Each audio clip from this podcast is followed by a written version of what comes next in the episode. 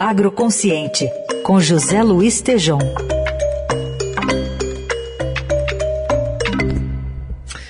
Hoje a Voz de Líder vem com uma importante entidade do setor químico biotecnológico com as expectativas e demandas para o novo governo. José Luiz Tejão já está conosco. Tudo bem, Tejão? Bom dia. Tudo bem, bom dia, Carol. Bom dia, Raíssa, ouvintes. Bom dia. Como você falou aí, vamos ouvir aí o, o Christian Lobauer, presidente executivo da CropLife, uma entidade que reúne mais de 70 bilhões, 80 bilhões de reais de movimento econômico nesse setor aí de insumos sementes defensivos, biodefensivos. Vamos ouvi-lo então, Carol.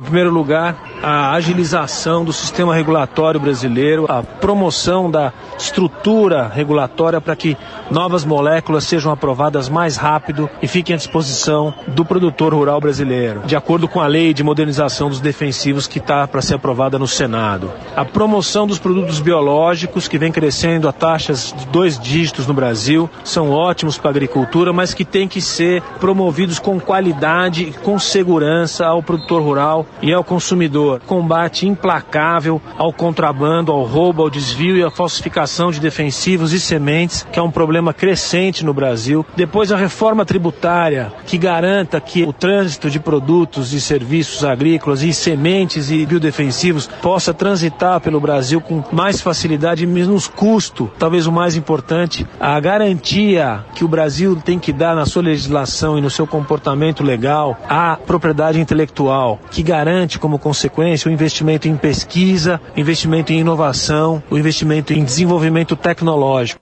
É isso aí então, Carol Heisen, aí os cinco pontos que o Christian Lobo coloca sobre esse setor.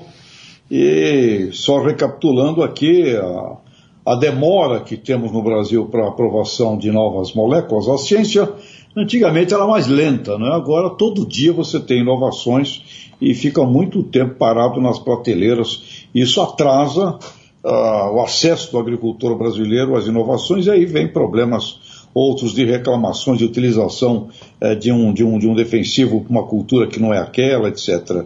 O segundo ponto que ele ressalta é os biológicos crescendo muito, biodefensivos, né, principalmente crescendo muito, mas ele coloca um ponto de cuidado, não é qualquer um que pode produzir.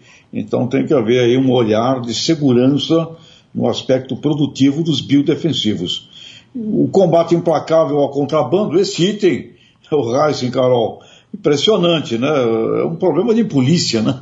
Não deveria estar, estar nos preocupando aí em plano de governo, mas você vê a que ponto a gente chega é, com relação a, ao aspecto do crime, da ilegalidade né, que existe em setores do agro e que problema danado. E o Christian levanta aí, ó, combate implacável ao contrabando, ao roubo, ao desvio, falsificação de sementes defensivos. Reforma tributária, é velho tema, né?